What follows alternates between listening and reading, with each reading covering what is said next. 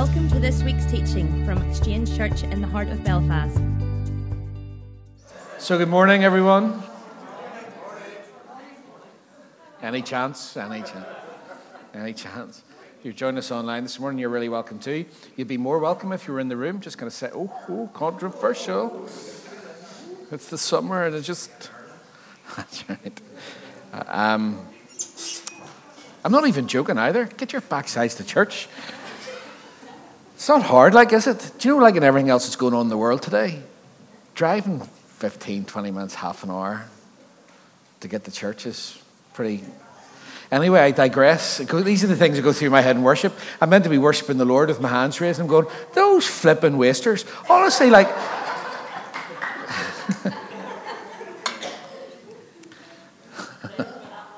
mm. And this morning, I wasn't going to come this morning because no way the water saga is continuing, right? I got a video this morning from Sarah Jane, and she said, Andrew, um, I just want to confirm to you that I do get your fresh water every week. Um, but it was Sarah Jane, listen, this woman leads you in worship every week. This is what we're dealing with. She actually had videoed herself filling my cup from the cistern in the toilets outside.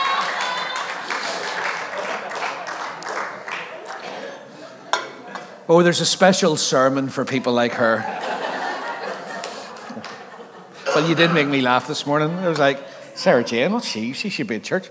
Oh, for dear sake. Absolute rascal. Isn't it funny? Do you know, do you um, are you so well? Everybody good? Are you excited for the word this morning? Word of grace to come. Grace will change your life like nothing else. The unmerited favor of Jesus is the only hope that you have today. Do you know that? Because anything else that you put your hope into outside of the unmerited favor of Jesus today uh, is, is kind of very shaky, isn't it? I was, I was actually listening this week to, um, to somebody, I, I, I don't really, I, I'm like a, a social media stalker. What, what, that doesn't mean I'm stalking you guys, right? What that means is I, I tend to go on and have a wee look and just but but then I get annoyed so I have to come off it. Do you know what I mean? It actually is bad for me. It's bad it's not good for my blood pressure. And so um, but I was I was and, and sometimes I just feel sad actually because I think seriously people have you no life? Like honestly have a look at this big bad world out here. There's loads to do. Go and play golf. Go and I don't know do something. Go swimming. Take up knitting. I don't know. Ivan whatever it is right? Just go do something other than arguing with agents on the internet like, honestly, your life, there's more to your life than arguing with buck agents, right? Uh, you know, because has anyone in here's life been changed by a comment that somebody left you on Facebook? No, exactly. Anyway, somebody was, was going off about the church and going, ah, the problem with the church. And this was somebody from the church going, the problem with the church. And it's like, it was a really encouraging post going, you're all completely irrelevant. There's your issue right there. Irrelevant. That's why the world hates you because you're. I'm going, no, no, you're in the church. And it made me think because I was, I've, I'd prepared this talk this week from Luke chapter 12. And when we, uh, in this journey of Luke, you know, with the picture of Jesus being the ox who lifts the burdens in life, I'm thinking, you know, it's funny because in Luke 12, there's just this one line. You know the way in your Bible they put bits at the top to tell you what the next bit's about? Well, for those of you who've never read the Bible, you should really give it a go, right? So, what they do is there's these things called chapters and verses. And normally, in the middle of the chapters and verses, there's a wee line and goes, the next sort of seven verses are about this, right? And there's one in Luke 12 that says, do not worry. I'm going, how relevant is that? Because I'm going to talk to you today about do not worry. I'm going to go real fast, and you're going to love it. And it's going to be a great talk. It's going to change your life. And uh, you're definitely going to be encouraged because uh, worry is, you know, do, as soon as somebody says to you, do not worry, what do you do? You worry, don't you? So I'm reading the word this week going, Lord, seriously, do not worry. That, a wee bit like nobody's ever changed my life on the internet. Um, when you say to me, do not worry, it actually hasn't helped me. And I love it in Luke 12 when the Lord says, like, consider the birds and all that kind of stuff. Right, isn't that right? The Lord looks after them. That's the truth. This was Jesus talking. But I have to be really honest. I've never looked at a crow and went, brilliant. Tomorrow's all right. Look how we crows loving life. Look, flittering around. Do you know what? All that worry about will be able to pay the gas bill, it's just gone in a minute because the crow's fine.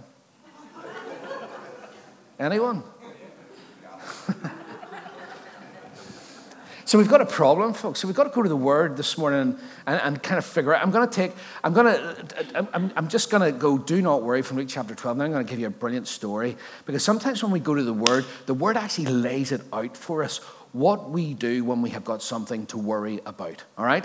And so, uh, because uh, our world is dominated by fear, isn't it? It gets our attention.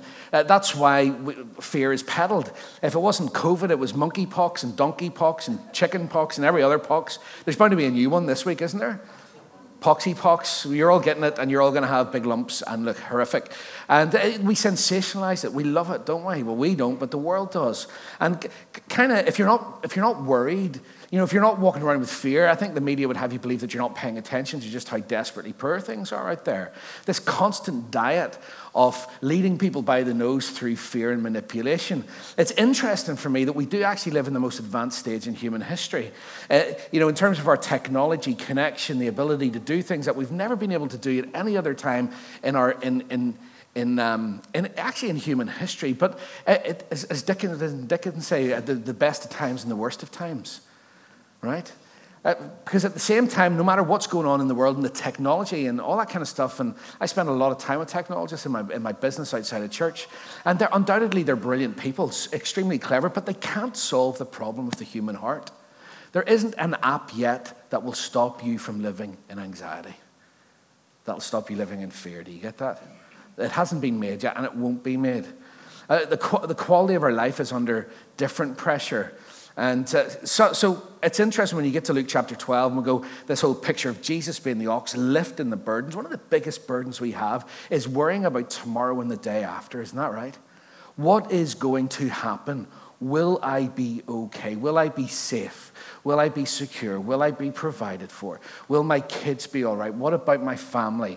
How's this going to work out? And what's going on in this one? And, and this anxiety and worry and fear, which are the predominant spirits of the age, are deep problems that, and you know, they have profound impacts on us. You know, if we don't have, if we don't get to the Word and discover grace upon grace, then there will be an impact on our physical and mental health. Because if you want to know why, just look at the world. Okay, and in a, in a constant uh, diet of fear and anxiety, we're not built for it. I'm going to explain that in a minute. So, what we do is our bodies respond to it. And so we become sick in our bodies and in our minds. And it affects everything. So we need to, what I want to do is I want to have a quick look at what's called original design, and then I'm going to jump into this brilliant story from a young king all the way back in the Old Testament in Second Chronicles. And it's, it's a cracker because it's literally a blueprint for dealing with your worry. But 1 Corinthians 14, 20, before I get there, says this, do not be children in your thinking, all right? Do not be children in your thinking. What, what um, uh, Paul was writing here was, you know, when it comes to, you cannot allow yourself, all right? And I, and I guess I'm walking back on that line of going, as soon as somebody says, don't worry, what you do is you worry. And then you worry that you're not worrying. And if you've got, not got something to worry about, that's bad because we all should have something to worry about at some stage. All right? Or is that just me? Maybe I'm a basket case. Here, that's a moment. We've finally figured out that our pasta is an absolute basket case. And, uh, but it's kind of the way it works. If I've nothing to worry about, I'm worried that I should be worried. You never get away from it, it's not right. Absolutely. So, where does it come from? Let, us just dial it back. You know, we were, des- we were not, not designed to live the way that we live today. Do you know that? God's original design, let me just explain why we worry and, the, uh, and where it comes from. God's original design, if you go all the way back into Genesis 3, it says that the Lord walked with us, and we walked with God in the cool of the day, right? What it meant that there was perfect communion between us. That's what we are actually physically designed for. There was no shame, there was no guilt, there was no fear. It was perfect communion. We literally walked with God in, the, in His presence, and we were perfectly joined with Him. And that is what you are physically made for. That's the way God originally created us as human beings, to enjoy that kind of relationship. Now, we know that sin messes it up, and now we have to live with all the brokenness that we see in the world, okay? And so we need to then understand, you know, like that, that in that in some of that brokenness, right? It all comes down whenever you walk with God in perfect communion, there's no there's no room for fear. It actually says that in 1 John 4. His perfect love, when you're present in perfect love, it drives out fear. That's the way that, that we were originally made. Everyone understand that? Sin comes in and causes separation and brokenness, us to God. And what happens then is that fear and anxiety become part of the human condition. Now, let's just define these things because sometimes fear means lots of different things, but there are definitions which can actually really help us. So, listen to this. A definition of fear is an unpleasant emotion. We all know what that feels like, right? Caused by the threat, that's really important, of danger, pain, or harm. So we feel afraid, or you feel afraid of something, and all that is is an unpleasant emotion, but it's because you feel under threat. Because there's going to be danger, pain, or harm. Why is that? Because innately we know that we were made for safety. Because when we're with the Lord in perfect communion, it is the safest place that we can be. And that's what He designed for you and I. Does that make sense? When anything comes in there, all of a sudden, we feel less safe. So fear comes, and that's an emotion. Now, what does an emotion mean? Okay, well, emotions are reactions that we have. We feel them because there's hormones and stuff attached to them. But eh, emotions are reactions that human beings experience in response to events or situations. So the type of emotion that we experience is determined by the circumstance that triggers that emotion. For instance, you know, we get good news, something happens, we, we feel joyful okay? When we feel unsafe or we feel threatened, when this threat comes into our life, the emotion is negative and it's fearful. So what I want you to say is every time, every time you feel afraid or you're worried, what you, what you can see is that actually right now I'm not feeling safe. Does that make sense? Now that really helps us when we go to the Word. Because what's happening is my safety my safety net, my, my sense of security has been disturbed, has been, something has come in to, to tell me, to make me think I am not going to be safe. So when it comes to provision, I'm afraid that I won't have enough for tomorrow or the weeks to come or for my retirement or whatever. I'm now not feeling safe. Right? And so because of that external s- stimulus coming in, these emotions start to rise in me. But if we understand it's only because the way we are, were originally created to be in perfect communion with God, in perfect love, has been disturbed, then what we can do is we can go back to that place of receiving perfect love, receiving perfect grace. And what happens then? It doesn't happen overnight, but fear will leave. You can't rationalize it. Can I just say that? In the world, what happens, we do, we do a lot of, of work with businesses, as you know, and uh, there's a lot of, um, one, one of the things I want to say to you this morning is this, is Yes, Lord, speak. I listen. The, um, that was a wee joke. The, uh, there's, two, there's two words, and we need to be careful. The, the, the, word, the word that's used in the Bible for your mind is psyche, where we get the root of psychology from. Nothing wrong with that, okay? Christians for a long time have railed against psychologists and gone, oh, they're just yeah, a lot of nonsense. No, they're not. A lot of them are very smart and actually have real, some really good insight into stuff, okay? But the problem is that we're transformed by grace in pneuma, in our spirit. Okay? So we are transformed. The, the, bit that Jesus transforms us first and foremost in is in the spirit. That's when we get the spirit of Jesus and it's the Holy Spirit. And then our mind, our psyche, is renewed to that truth. Okay? So simply renewing your mind will never bring about lasting change in your life. It will help you in short term things. A, there's some good patterns in there. But what we have to do is we have to be lightened up by the work of Jesus in us, the fact that you're a new creation. Does that make sense? And then what we do is we, we renew our thinking to what God has done in our pneuma, in, the, in, the, in the eternal bit of us. And so, but we don't, we don't throw the baby out with the bathwater, okay? And just go, oh, you know, it's like all of that stuff is complete nonsense. No, it's not, okay? But it, let's just get the order of it right. Let my heart be enlightened first and foremost, predominantly to what the Lord has done on the inside of me, who He has made me to be, and let my patterns of thinking then reflect that. Does that make sense to you? Okay, so, so that, that's all that's going on in you. Every time, you know, sometimes when I feel that those anxiety things going on, I just go, why am I not feeling safe right now? What is it that's come into my life, into my thinking?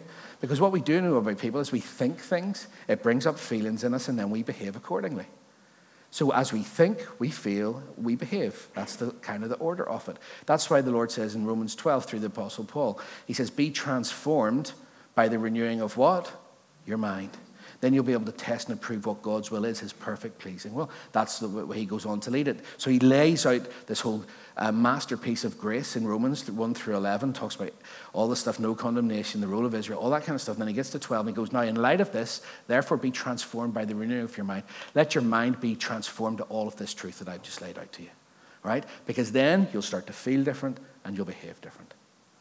Does that make sense? How am I doing so far? So if you're, if you're worried or you're anxious today, just bring it to the Lord and go, I'm not, actually, it's safety, it's security.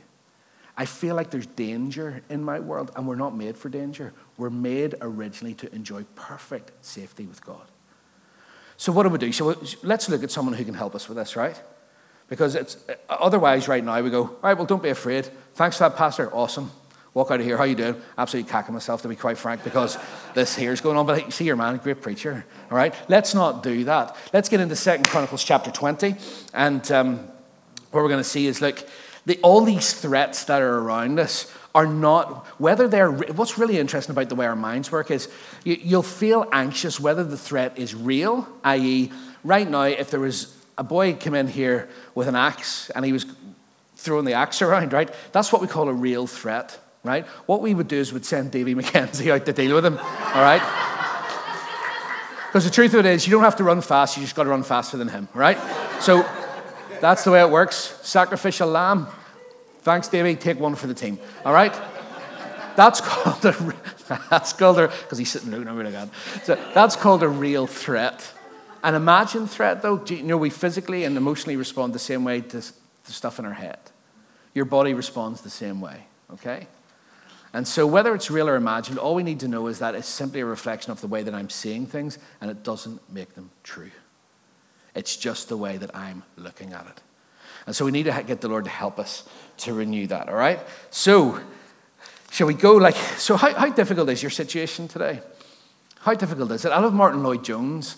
Uh, he, he, has this great quote from years ago. He says, We talk ourselves out of it. He said, Have you realized that most of your unhappiness in life is due to the fact that you're listening to yourself instead of talking to yourself? Oh, that's good, isn't it? Let that one sink. I hope that you're going to talk to yourself differently after this because we're going to look at. Um, there's this guy called Jehoshaphat in the Bible. Anyone ever heard of him? Okay, he is the great, great, great so that's three great grandson of King David. And he, he, he just has, in, in a number of verses, he shows you, whenever the Lord says, do not worry, he shows you what you should do when you're facing something that is a genuine worry. All right? I'm not negating the fact that some of us have stuff that is difficult, but your only option is to go and fall into the arms of grace. That's it because there's not a psychologist in the world who's going to help you, quite frankly. They'll give you some tips and tricks, but we need a revelation of Jesus and his love for us. So, the, the background here he's a young king, Jehoshaphat. He's a young lad, and he's facing a real problem because he's, got, he's a young king and he's got these two armies called the Moabites and the Ammonites, and they're, they're just about to attack. They've gathered against him, and it's not looking good, all right? The odds are massively against young Jehoshaphat, and he's in diffs. And uh, in those days, if you were the king, it's not just, you know, you would have got slaughtered anyway, but with the king, they, they had special stuff that they did to you. Normally resulted, at the end of it, would be your head would be cut off and you'd be dragged through the city by the opposing army. So let's just go that, you know, this is not, oh my goodness, I just might not be able to, you know, pay my Sky TV next week. This, that, you know what I mean? How terrible that is. This, this kid's looking like death right in front of him and the destruction of the nation of Israel, of which he is responsible. it says in verse 3, the Second Chronicles 20, it actually says in verse 3, he was afraid, right? So make no bones about it, he wasn't a superhero. He didn't have a special grace on him. This is a kid who's the king. He's looking at his enemy right in front of him. Safety has gone out the window. And, it's, and, and so to set it up, the Lord says, he was afraid. And then at the end of that verse, it says, what, do you, what does he do? Let me ask you the question what do you do when bad news comes? What do you do when you feel anxious? What do you do when your situation is difficult? Because what we have here is Jehoshaphat. In one verse, it says, in one bit of the verse, it says, he was afraid. And then he, here's, our, here's our first key he set his face to the Lord. right? We're just going to go verse by verse. And this, I, I think it's absolutely fantastic. His first call was God. He set his face to seek the Lord. Right? He, uh, his first call was God. He didn't move away from God to find solace in people. Do you get that? I've seen this happen so many times. But when something goes wrong in somebody's life, what they, it drives me to distraction. Oh, I just can't come to church because I'm just feeling so upset. Church is where you need to be in the presence of Jesus. When you stand in worship in the presence of the Lord and the Holy Spirit's moving, do you know what happens? You get healed, you get encouraged, you get a sense of perspective that you don't, if your heart's open for it, that is. All right? I'm just having a rough week, so I'll not come to church. No, no, no. Look, what did Jehoshaphat do? He set his face to seek the Lord. He moved towards God and towards like minded people. And what he did, you know, he just didn't complain and moan and get on with it, all right? But his first call was to go, whenever I feel this, I've got to turn my face towards grace, towards favor, towards love, and not away from it. Just be really careful that when you're feeling anxious, that ask yourself the question, where's my first port of call whenever things are coming in against me? Who do you turn to first? Do you get on the text and the WhatsApp? Do you go onto Facebook to Google it? Or Facebook to Google it? See how down I am with the kids, you know what I mean? Oh, I've got this wee pain here. Oh, I better Google that. You're going to be dead by next Tuesday. Listen, everything on the internet is, you're dead. Do you know what I mean? I've got a slightly sore thumbnail. Oh, for goodness sake. You'll lose your arm by Tuesday and you'll be in the grave by Thursday. Every medical site, isn't that right? Ah, oh, come on, let's be better than that. He set his face to seek the Lord. Now, what happens in, in verses 5 through 12? What happens in the face of his fear, right? He's faced with a situation that he knows he can't win, and he knows that he can't change it. Do you have something like that in your life today? Might be with somebody else. You can't change them. You don't feel like you're ever going to win in the situation. Not even that it's about winning, but there's not going to be resolution, whatever it happens to be, right? And so, what does he do when he turns his face to the Lord? His first call not to people, but to the Lord. It would have been really easy, wouldn't it, just to gather people around to make, you, make them try to feel better. Don't worry, Jehoshaphat, we got this. We clearly don't got this because they're going to kill us. Don't you worry, I'll make you feel better. He didn't do that. And when he turns his face to the Lord, look, look, what he does. It says here in verses 6 through 7 You rule over the kingdom. This is Jehoshaphat speaking. You rule over the kingdom of the nations. In your hand are power and might, so that none is with able to withstand you. This is brilliant. Did you not, our God, drive out the inhabitants of this land before your people Israel and give it forever to the descendants of Abraham, your friend? Do you see what he's doing here? He reminds himself when he turns his face to the Lord okay? And remember, whenever you turn to Jesus and you look at him, he is staring down every enemy that comes your way. But in that, he's not sitting there going, ah, help. Right? He starts to declare, he reminds himself who God is. He declares previous victories. What, what are your previous victories today? No, no, think about them. They might be this big or they might be this big. It doesn't matter one bit. When you turn your face to the Lord, declare who He is and say, Thank you for everything you've done in my life so far. Because that is where you declare in faith that He has been faithful. It is your platform for Him to move you into greater victory moving forward. Do you get that? That's what we do. We say, Thank you, Lord. Today I am fit and I am healthy. I might want to be fitter and healthier, but I've got, every single one of you got here today. You're sitting here. Most of you look all right. Some of you I'm not so sure, all right? But you have food in your bellies, don't you? You had petrol in your car to get here, or someone else brought you here. You've got a day in front of you that some people line up in that hospital, as my granny used to say, would love to have. You've always got something to say thank you to Jesus for. But the enemy will keep your eyes on what you don't have. He'll keep your eyes on lack. He'll keep your eyes on what you're missing out on. And Jehoshaphat goes, No, the only way for me to overcome this is to turn, to seek the Lord. And as I look at him, I'm going to declare his goodness. And I might have to do it through gritted teeth. My emotions and my fear might be going, This ain't working. This ain't good for you. This is not going to change anything. But there is something about the obedience of turning to God in gratefulness that unlocks your future victory. Amen? I love this. Or you could just sit and wallow in all the nonsense. Uh, how's that work out for you? It's just terrible. Just can't break through just feeling so miserable, I'm not going to go to church for a couple of weeks. Does that make me feel so much better? Wise up. Remember, don't be like kids. We grow up in grace. Do you get that? That's what Paul was saying. Don't think like children. Don't do what everyone else does and expect something different. But look at what the Lord tells you in His Word. Am I, is that, you tell me to back off of it? Okay. Penny's got a really worried look on her face. So it means two things. Either pull it back, Andrew, or your flies down. It's one or the other. so. I love this. Do you know what he also does, right? Declares previous testimony, declares previous victory, not just in his head, but other, so that other people could see it and other people could hear it. There's something about that. There's something about whenever you're facing fear and you are living with fear, that when you vocalize and say out loud, My God is good, my God is faithful. Today, I am the righteousness of God in Christ Jesus. I am the head and I am not the tail. I am well provided for. My future is secure.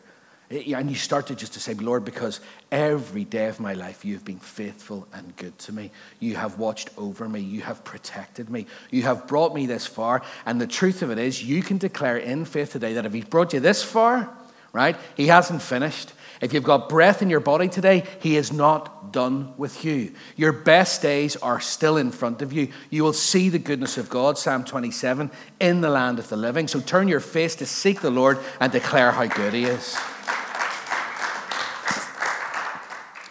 I love this. He actually says here, We will stand before this house and before you, for your name is in this house. This is Jehoshaphat, and cry out to you in our affliction, and you will hear and you will save us. I love that. It's verse 9. Before anything else, all right, can I just encourage you? You will never win the battle over that fear and that emotion if your head and your heart is concentrated on it. Get your head up, get your heart up, make a declaration of who he is and what he has done for you. And honestly, you, uh, and here's the thing, he hadn't seen it yet. He, but he, what does he say? It's a future tense. You will hear me and you will save me.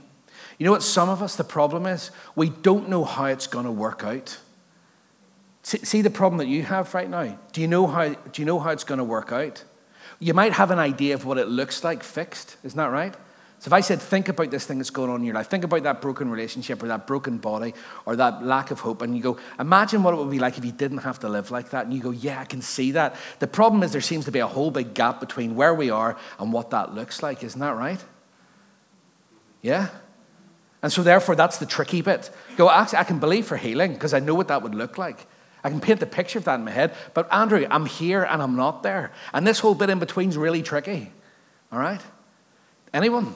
Flip, well, that's what it's like for me anyway. All right? And so, but but here's what's interesting. There is a shift in grace. What I love about grace is it goes not God will you do, but God you will do because it is already done.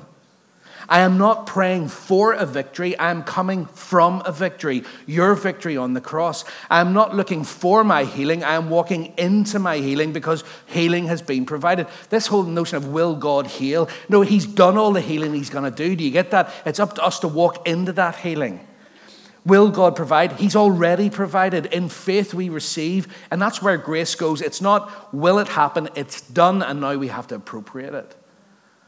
And I know that's a hard thing sometimes for some of us to hear. God knows I've had my, my share of it myself, but it doesn't change the truth. Jehoshaphat, despite his feeling, said, You will hear, you will save. And he was doing that obviously before the cross. Do you get that? But there was a confidence in him. How much more us after the cross, seeing what Jesus had done, seeing the fullness of his work of grace. Jehoshaphat didn't have that. He just had a boldness in him to go, I'm going to let my declaration be. And the whole time he's doing this, you're going to hear me. You're going to save me. People looking at him probably going, This wee lad's lost the plot because the Moabites and the Ammonites are staring right down at us. But he didn't care. He kept his eyes on the one who saves. Amen. I love it. It's really easy to do when you start to think about this. Start, he started to build faith in himself. That declaration of you speaking out what this looks like fixed under God's grace will build faith in you to walk into it. Do you get that? It's hard to be worried and anxious at the same time as you're declaring faith, expectation, and a picture of God's goodness. Do you know? Because light can't live with darkness. Try it. Take 10 minutes of declaring, speaking in tongues, taking the word of God, declaring the truth of what He puts into your mind, and tell me in those moments how anxious and fearful. You can't, the two can't coexist. Do you get that? The Lord said that light can't live with darkness. The, the love of God drives out fear. How am I doing here this morning? Okay, you need to encourage me because you're looking like you're half asleep. Thank you. And it's just too hard. You just don't understand. No, I do understand. What I understand is that many of us, many of us have just got into patterns of going, this is just too hard, and I'm just so afraid. And, and can I just say as well, because I've been guilty of this as well, some of us get so comfortable. Actually, it can be a comfort to us, a wee bit of fear. Or, or we can wear some dysfunction almost like a coat, put it on because it feels comfortable to us. You need to be careful of that. That's not Zoe life. That's not the life that God has planned for us. He came to give you life and life in its fullness. And I know at times for me, sometimes I go, because the feeling feels normal and it feels comfortable. And I can rest and wallow in it a little bit. Lord goes, no, no, no. Okay. It's impossible to do that when you've got faith and expectation for what your future looks like. I love this, verse 12 for, for Jehoshaphat. just keeps going. This guy's not, he plays a blinder here. Um, for we are powerless against, against this great horde that is coming against us, right? I know some faith people would crack up with that. Oh, don't say that because then you're going to get overrun. Remember the, the bad old days when you, you can say, Oh, I'm dying here with hay fever. Oh, don't be saying that because you're going to be dead if you speak that out over yourself. Remember all that stuff? it's crazy. Oh, flip me, my feet are killing me. Oh, don't be saying that because your feet are going to jump up and strangle you. you know, all this stuff. it's nothing half crazy. Do you know what I mean? Like, I think the work of grace in my, I think the Lord understands. Do you think the Lord, after a day of walking with those 12 Egypts that he had to hang around with, maybe kicked off the sandals sometime when my feet are killing me, boys? Do you think he probably, I think he probably, or whatever the Aramaic equivalent was in the day, like, here, Peter, give him a wee rub for me. They're flipping. Do you know what I mean? I need to wise up here. Right? He says, We are powerless against this great horde that's coming against us. We don't know what to do. Is anyone in that situation right now go, I don't know what to do, but my eyes are on you? Remember what fear is? Fear and the emotion of, that it brings up is simply a response to how you see things. So if your eyes are on the thing, the source of your fear, then what's going to happen is you're going to feel fear. But he says, again, I put my eyes onto you, and when I look at you, I see provider, shepherd. I see the one who protects, the one who makes me lay down beside still waters, the one who says that, yeah, you know, you start to get it right. I just keep reflecting on that, reflecting on that, and my heart finds rest. And I still don't know how you're going to work it out, but I keep my eyes on you and to see what happens. You all know, do you all know the story? Most of you do. It's absolutely cracker. What happens when you do that? right? When you say, I can't, but he can, let me just go really quickly. I just, I just absolutely love this. You know, there's this guy called Jahaziel who appears, and uh, he's a Levite. And in the atmosphere of faith and belief. So, what will happen? Listen to me, even in your family. Some, Jehoshaphat here is obviously a picture of authority, being the king. But if you're in a position of authority anywhere within your family, in a relationship, or whatever it happens to be, whenever you, when Jehoshaphat speaks out boldly what God says, and what he thinks. Like, I don't know how this is going to happen, but my eyes are on you, etc., etc. It creates faith. And this guy, Jahaziel, the Levite, starts to prophesy. And he starts to bring more encouragement. Whenever you put your eyes onto the Lord and you go, I will not worry, but I will put my eyes on you, even though I haven't a clue how it's going to work out, what it does is it builds and releases faith in other people. Do you not think our conversation, even in this church, should be different at times? No?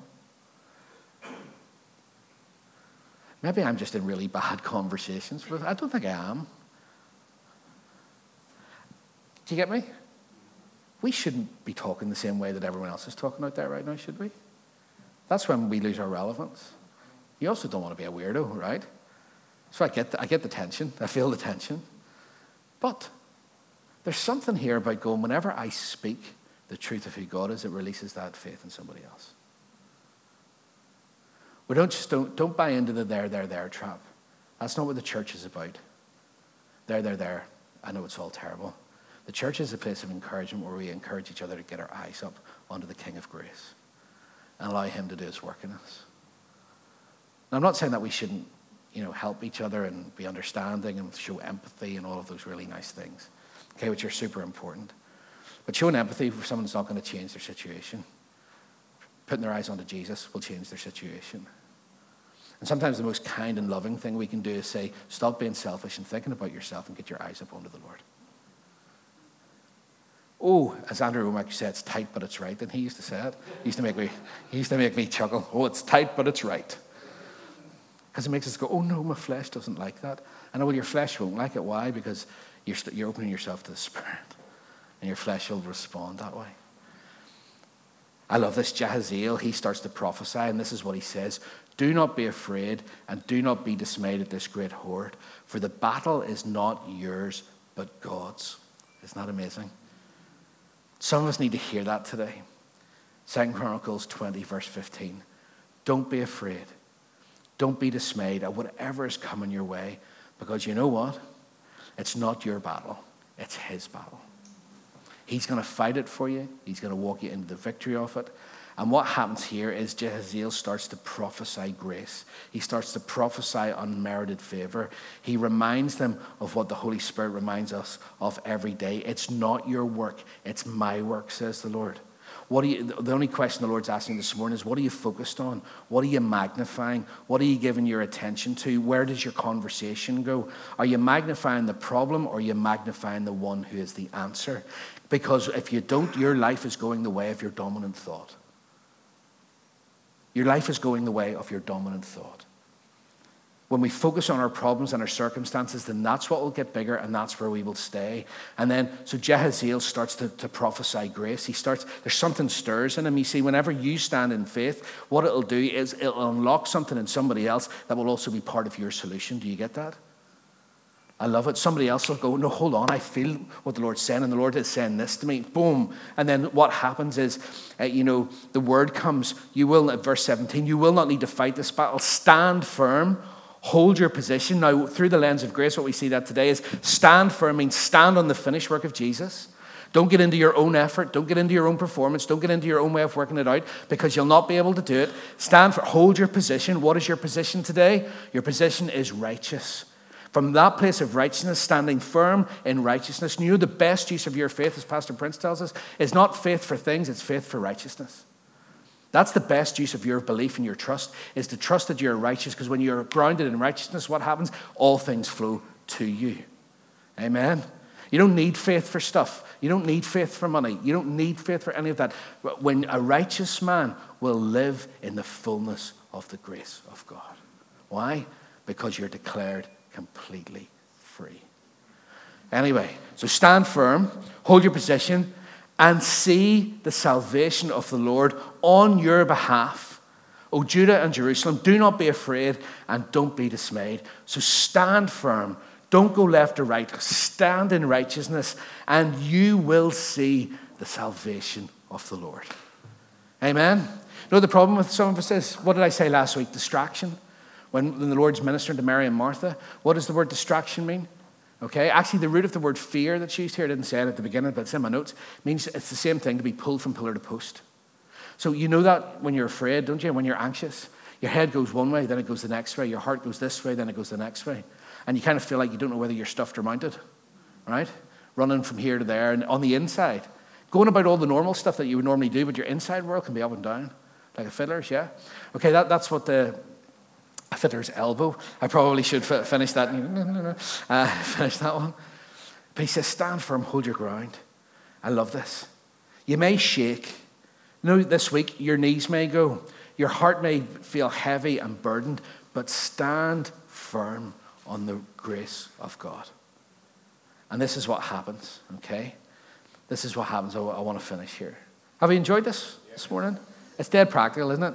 Turn your face to seek the Lord, declare who He is. Say thank you to Jesus for everything that He's brought you through. It will release faith around you. Stand for, keep standing firm in righteousness. So if you go, okay, that's me, God's spoken, I'm standing, I haven't yet seen my deliverance, I don't know how you're going to work it out, all right? It says here, verse 18, then Jehoshaphat bowed his head with his face to the ground, and all of Judah and all the inhabitants of Jerusalem fell down before the Lord, worship, worshiping him. I guess this is what you do, right? This is what you do. In the gap between where you are and where you need to be, my great encouragement is fill that space in your head and your heart and fill your days with an awareness of Jesus and his grace for you. If you don't, if there's not a part of your day every day where you're not connecting back in to the God of grace who loves you, you don't operate in a vacuum. Do you understand that?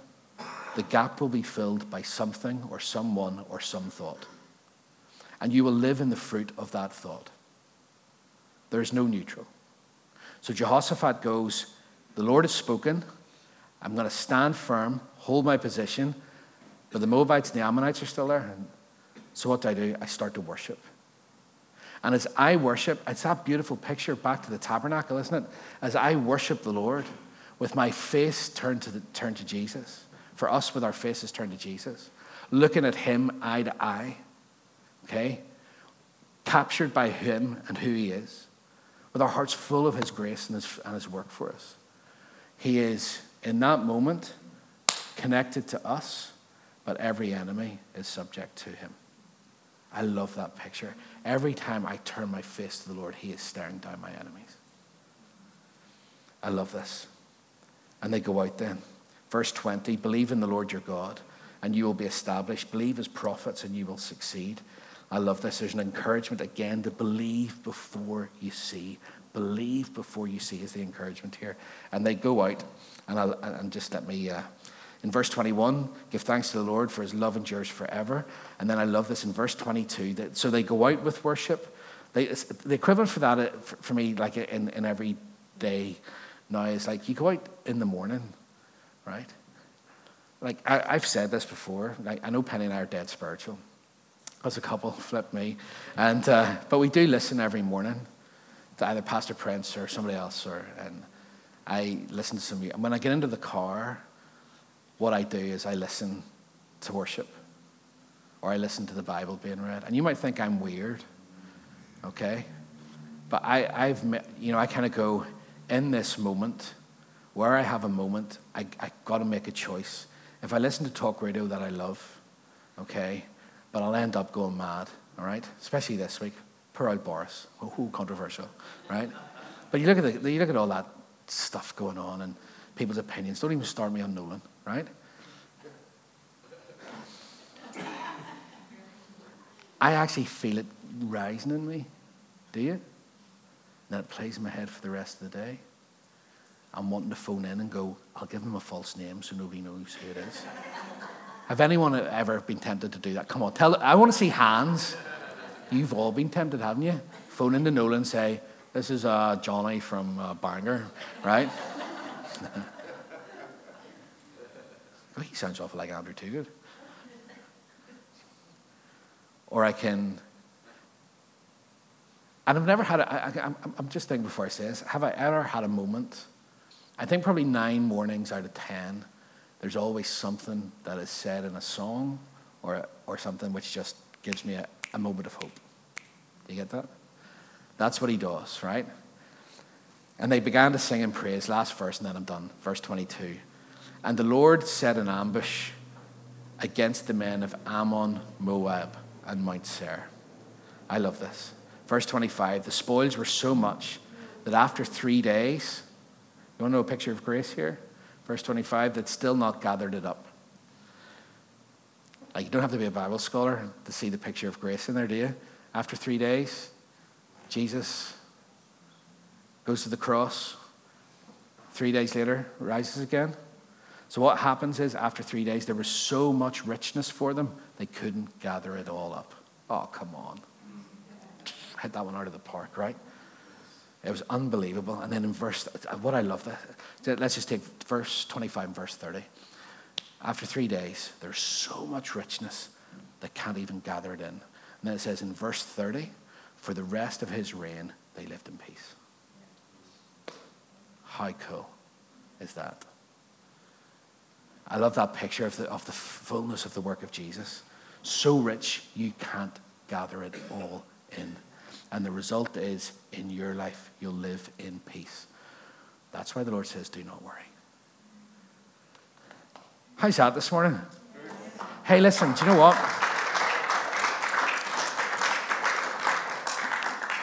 When the Lord says, do not worry, don't let that hang there like something that beats you and makes you feel bad because you still worry. If you were smart this morning, you would have taken some notes to go, what does he do? Go to Second Chronicles um, 2, start to read from about verse 5, and just look at the story of Jehoshaphat again. Turns his face not just in fear, but he just starts to declare, he prophesies, it raises faith. And, and the end result is there, we know already, after three days, there's so much for us in the finished work that we'll live in peace. I believe the Lord saying that, in fact, just close your eyes. Let's go for some pads and we'll get the, the music guys up um, as we start just to, to, to round up. Just close your eyes for a moment as we start to finish.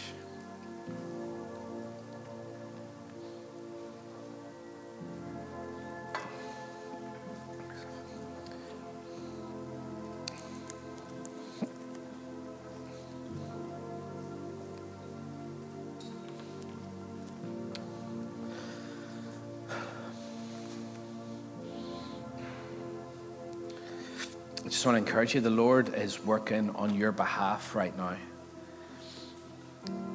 As you sit in His presence, as we get ready to take communion together, as you sit in His presence, the Lord's working on your behalf. This week, there will be rooms and conversations and meetings and all that stuff, kind of stuff that where you will not be physically present. But the Lord's working on your behalf. He's working good purpose for you. He's working provision and health and safety. And so he says to you today, don't be, don't be afraid. Think about those things that even at the beginning, the things that cause that negative feeling in you. That lack of hope, that disappointment, that sense of failure or going around in circles or I know I shouldn't be, but I am. Whatever it is, the Lord just wants to minister right into your heart right now. And you know what He's doing? We sometimes it's almost like if we feel like if the Lord could reach in and re, like kind of physically remove that fear from us, you know, that would be brilliant. But we see here the pattern in the Word is what He does is He fills our heads and our hearts with a bigger picture, a more powerful picture. And that's the picture of Jesus and His grace. See, even right now, Holy Spirit, I pray that you would start to show every single person in this room, those watching online, show them, Father, just as they imagine for their situation, what it would look like fixed. What it would be like without the fear of provision. Or that bit in their body healthy, or that child restored.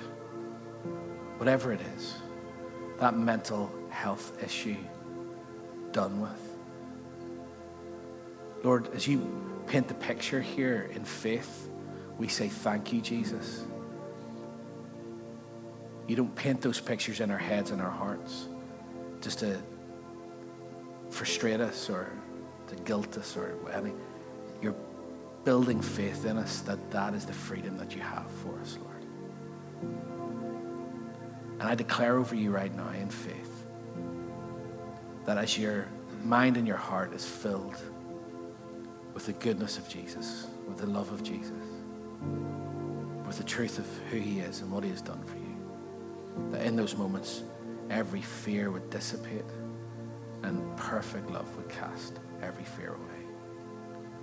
I speak peace over you, church. I speak the peace of God over you. We're not and have never, ever been designed as a people who have a spirit of fear. But Lord, you've given us soundness, a sound mind.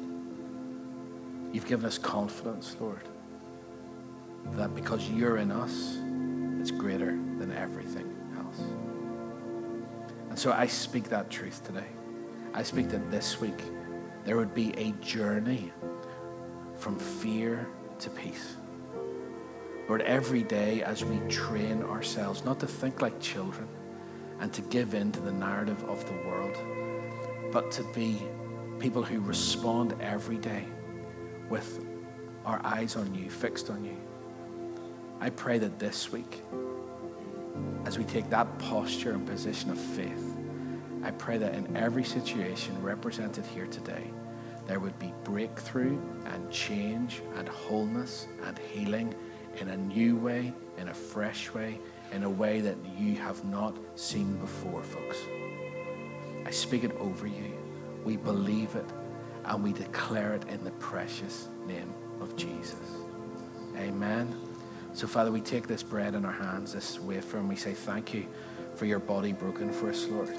Thank you that er, in faith, you know, we receive, right? In fact, why don't we stand at their feet and we'll do this? Get ready to worship the Lord. Take this, this bread and we say, Thank you that you are our healer over our bodies from the tips of our toes to the tops of our head. We just speak healing and health in Jesus' name. Over Lauren, over Tom today are not with us. We speak health and wholeness, miracles in Jesus' name. Amen, church. Thank you, Father, that sickness is not the head, it is the tail. Father, thank you that because of your work on the cross and your atoning work, Lord, that you have paid the price for every sickness and disease and dysfunction. And so we eat today in faith, believing, Lord, that you're working in our bodies and minds. Amen. And Father, in that word, what are we going to stand on? We're going to stand firm, right, in righteousness. We're going to hold our position. Our position is that we are loved and holy today. We are sons and daughters of the King of Kings. Lord, when you look at us today, you see us as holy and blameless. The religious bit of us can't even begin to understand that. But Father, when you transformed us, you transformed us forever. And our spirits, Lord, perfect. That's who you see us to be. The work of Jesus given to us as a gift. And so we stand today on righteous, on, on righteousness. We turn our faith to righteousness, Lord, not for anything else. And know, Lord, that when we are truly convinced of our righteousness, Lord, that, you know, Penny and I were talking this week, folks. That bit in the Bible where it says, Seek first the kingdom of God. And we used to think that meant that we had to go and do evangelism teams for eight weeks over the summer and live in tents and all sorts of stuff, which is great if you want to do that. But you know, the kingdom of God, it also says, Lord, that you know, put first the kingdom of God, seek first his righteousness, right? The kingdom of God is about righteousness. You know, we've got that mixed up. We've put performance over position. And we need to come to position again and seek first righteousness. Because in that place, everything else is added on to us. So, Father, thank you that because of your body poured out, your blood poured out for us, Lord, we're completely righteous. Amen.